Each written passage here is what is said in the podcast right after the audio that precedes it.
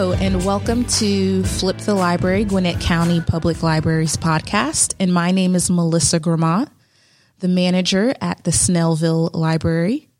And I'm Steve Thomas, manager of the Collins Hill branch. And we are very happy to be recording this episode from our 2019 staff day, where our theme is Better Together. Our guest today is Rebecca Miller, who is our keynote speaker for today. She is the editorial director of Library Journal and School Library Journal. Rebecca, welcome to the podcast and thank you for coming to our staff day. It's a real pleasure. Thank you.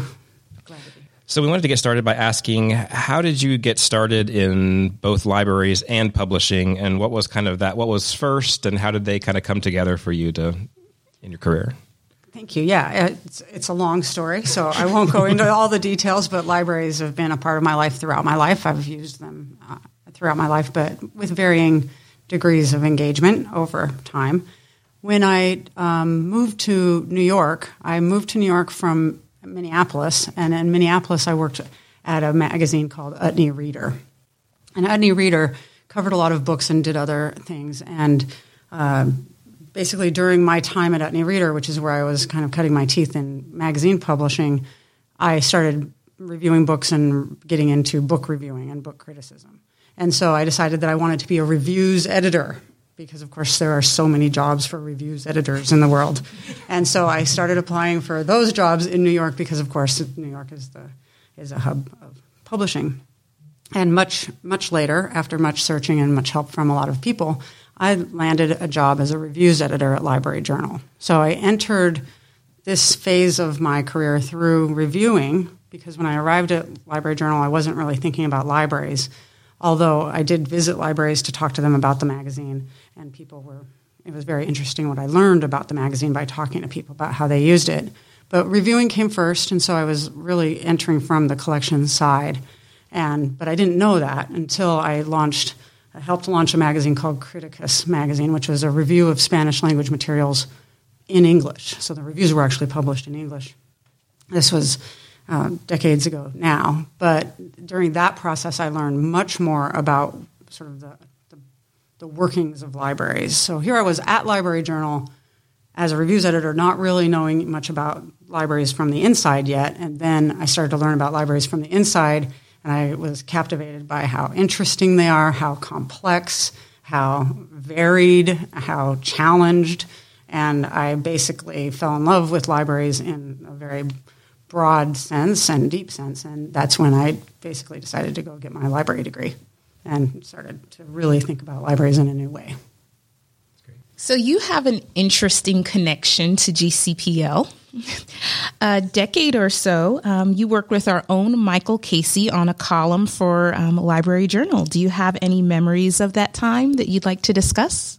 Good memories. Only the good stuff. Yeah. Um, so I, I really, first of all, working with Michael is a real pleasure, and and the Michaels. There are two Michaels on that column, the Transparent Library column, and I was thinking about this, and, and actually, Michael's worked on a couple of other things over the years with LJ, but I was looking back at those columns when I was thinking about coming down here, and it is very interesting to me how resonant they are now. There are some things that are just fundamental in them about how you connect with community and how you how you communicate with patrons, how you think about patrons, how you think about each other, and how you think about leadership. And uh, so they're very resonant now, and I think that's something not all columnists can look back at what they've done and say that still is meaningful. Um, and so I was thinking, wow, we really have to pull those forward again. but yeah, real pleasure to work with. He and Michael really framed that kind of thinking in a, in a then in a very original way that brought forward a great conversation that libraries needed at that time. Yeah, I know a couple of years ago they put it together into a book, and it's nice to go back and read those. Yeah. You talked about how you came to Library Journal in the first place and how you came to get your library degree. Uh, but now you're the editorial director of both Library Journal and School Library Journal. Um, how do those? How do you see those audiences overlap, and how do they differ? Yeah, it's a great question because there are some misunderstandings about it. Um, library Journal is Library Journal, so it covers you would think all libraries except with the sister of School Library Journal, we have some things that we throw back and forth at each other because we want to make sure that we're covering widely, and we of course only have as much space to do everything as we want. So basically, School Library Journal publishes coverage of school libraries, and you would think that's that would be the end all and be all, but actually, School Library Journal also has a broad focus on public library services, youth services, children's and teens and tweens. And so the name can, can be confusing because it doesn't capture and express that. But so School Library Journal covers a lot of that, some management issues, but really it, lots of programming, lots of collections oriented stuff, um, lots of issues based coverage. And Library Journal does more management in general, more you know, sort of best practices and operational kind of things, administrative kind of level things, as well as then trends for academic public libraries. And we touch on special libraries and other and we refer to school libraries, but generally we don't do broad coverage in LJ of that. In SLJ, we tend to do vast coverage of school libraries. So it complements over the mix, but the two definitely point at each other all the time. You've done a lot of cross library work, bringing different kinds of libraries together. What are the benefits of libraries breaking out of their echo chambers to listen to and enter dialogue with other types of libraries, say public libraries working with school libraries or academic libraries? If we think of libraries as truly lifelong institutions, what does that actually mean in how we set up the next library for a patron, right? So often people think of their services in their library as for their service population at that use. But if you think about how a patron experiences libraries or a person, they're moving through their lives. They're not thinking about the library, they're just moving through their lives. And so, where can the library, where can a library touch that patron's life in order to help them and be of service throughout their lifespan?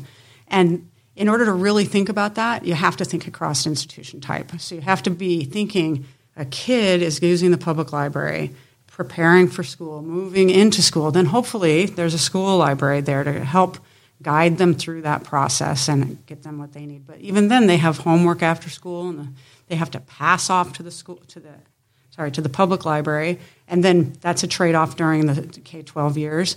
And then what happens next? They move into an academic setting, and so hopefully they're ready for that, but they need to be prepared for, to use those those libraries, and then moving on, they graduate from college and either they go back to libraries or they don't, and hopefully they do, and then they, you know, rinse and repeat. They are moving through life, and as they change and experience things, hopefully there's a library there to connect to. And maybe they're in a corporation where then a library is present, or they're in some special setting where they run, it, run up against libraries. So I really think of breaking down the the barriers and the silos between libraries as really being about enabling that continu- continuity of access for a person as they experience the challenges and opportunities in their lives. And if we're purposeful about that, we create access points and pathways for them to have that resource available to them. That's great. You talked about how you kind of got into Library Journal in the first place with kind of through the reviews. So, um, I think the importance to collection development librarians is clear for reviews, but how do libra- how do you see reviews helping frontline library staff in their work? Um, really, as a reader's advisory tool, I mean, I think all the time frontline staff need to know stuff that they just need to know, right? Someone's going to ask them a question about a book, or they're going to say, "Hey, what I, I saw this thing," and they're going to need that reference. And reviews can help them feel that they can trust to make a recommendation, or they just give them a little more base of knowledge to work from, even if they're not exactly expert in a certain area.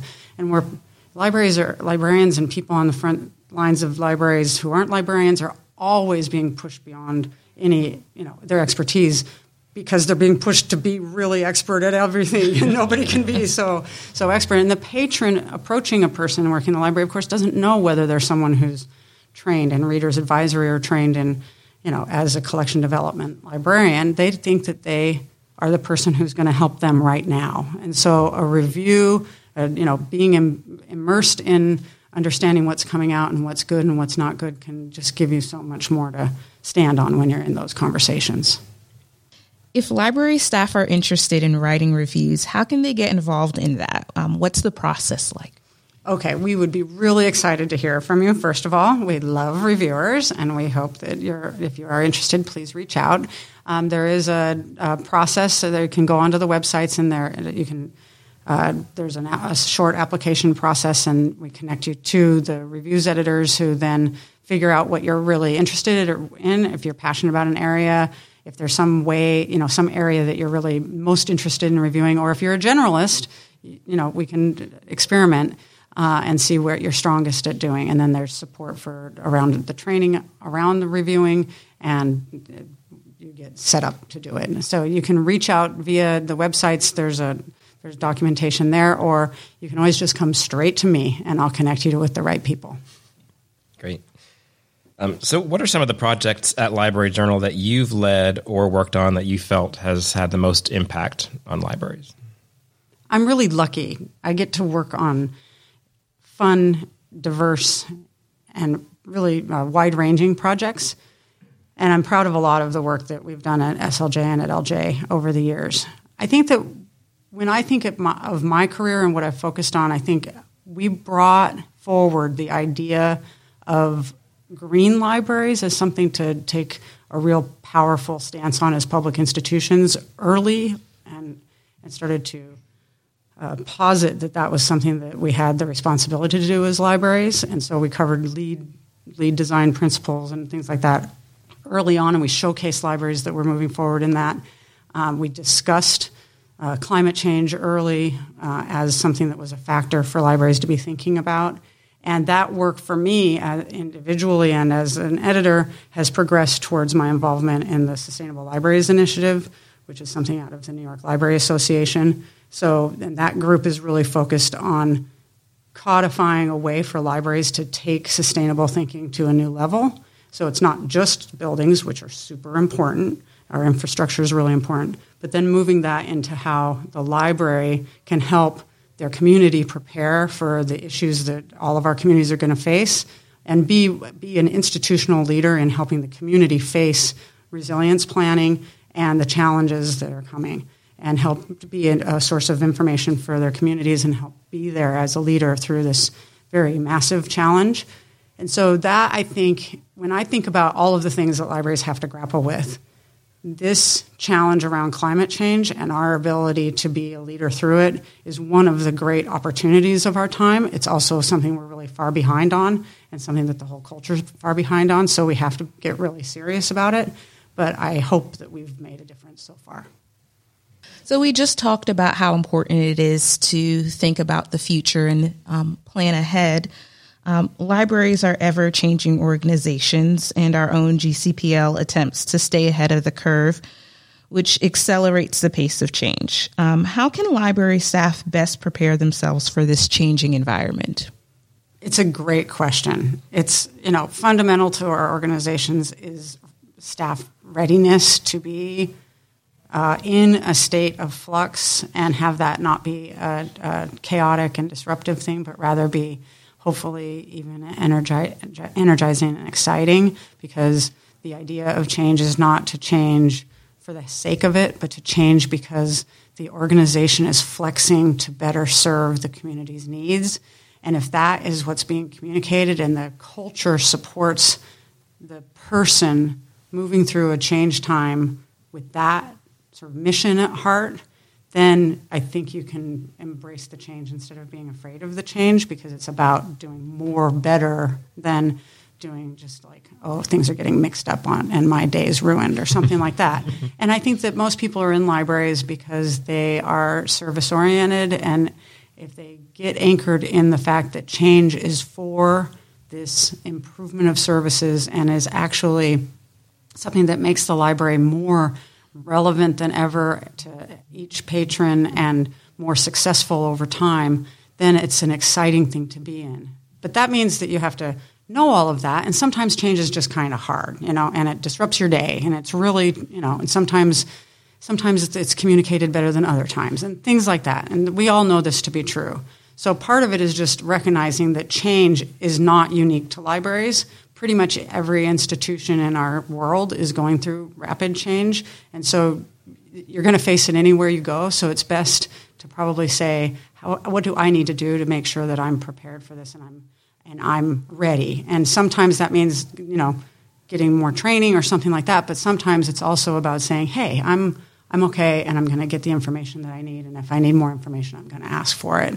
And um, and if it means that you're in times of real duress or stress, it means taking really good care of yourself and making sure that you ask for support. Yeah, like you said, I mean, at the end of the day, it all comes back to serving the community in the best way possible. Absolutely. Hopefully, it can be exciting. Yes, yes, right. right. Not not just yeah day to day drudgery of well, I'm helping the community, but blah, blah, blah. but you want to be excited, be excited yourself, not just to be exciting your community. So yes, exactly. And if you're invested in the why you're there, and if you're invested in the reason for the service, then you're going to be more able to embrace change and flex with the times. So we talked a little bit about climate change, which is obviously a very big issue. But um, are there some other other big issues that libraries are facing now nationwide? So the, there are lots of issues that libraries are facing because they're community based organizations. Um, and so when you think about you know there are lots of different micro trends and things like that. But the main thing that I would say that we're grappling with in in libraries, or a main thing, is the fact that the social infrastructure is is weakened right now. And so public libraries, especially, are in this position of being a service agency that's present in communities where other services are not necessarily as present as they need to be. And, and, and public libraries are also pretty ubiquitous. So if you think of not, they're not everywhere, everywhere, but there are a lot of them and they're, and they are connected to their community. So as trusted institutions, people rely on them, and sometimes that can mean that there's a tension around whether uh, need is really a library service versus not. And so, as that changes uh, and as needs get expressed by communities, the library is being put in a position sometimes of saying, is this a library issue? Is this something that we do as, li- as libraries, or is it some other problem uh, that we can turn our backs on? And I think increasingly libraries are seeing that pretty much almost every need has a library strand to it. So, what is the library response to a, to an issue that you're seeing in your community? So, instead of maybe in the past when you would say, "Oh, we're going to just think of that as like for some other agency," now it's more like, "How do I connect this person to that service that they need from that other agency? How do I embrace and hear this challenge from this patron and then help them find that resource? Or how do I rebuild how we think about our services as a library and say, okay, we're going to understand that our community is dif- different or changing or something. And so this flexibility about sort of embracing the changing demo- demographics, but also just the fact that people have people are whole people when they walk into the library. And so how is it that you create service and philosophy that is going to say the library will help in some way, but what is that way? And that's been that's very that can be very challenging for, for libraries to go through, and it's there's a lot of pressure on libraries, and there's and that's something that you know every pretty much every library in every community is grappling with. Thank you for that answer. I think that summed it up nicely. Um, GCPL just started um, having a social work intern at one of our branches to try to address um, some of those issues and especially access to information. So I think that was spot on. We just finished talking about some weighty issues, but now we're going to talk about um, some trends that are just around the corner. Um, what do you see um, for libraries in the near future? I'm not sure it's much lighter, but there is some more light, maybe. Um, I, I, think really uh, there will be real challenges around resilience planning, and then the library grappling, library is really grappling with that. That's uh, opportunity, but it's also uh, you know that will change the way libraries interact with their communities. So that trend, and that's uh, that trend is not an internal trend that's being forced upon us, right? So that's something that we we need to think about, and that, that will affect how services are deployed and how we think about our institutions in our communities.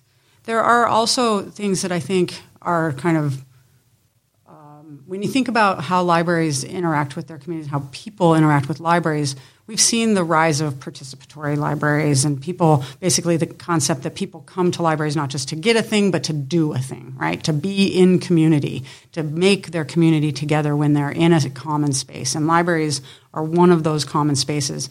Not all libraries are actually caught up on how to do that and actually provide spaces that enable that and also maybe go into community to help that develop. So that is going to be a continuing, it, it is something that's already in motion, but I think the momentum around that is going to continue to grow and be really important.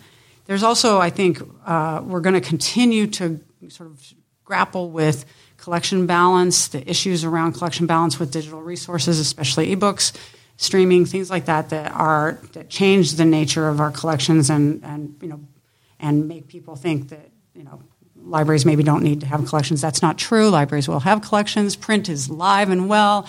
Book rich culture is part of what we are and will be, and books are very, very resilient.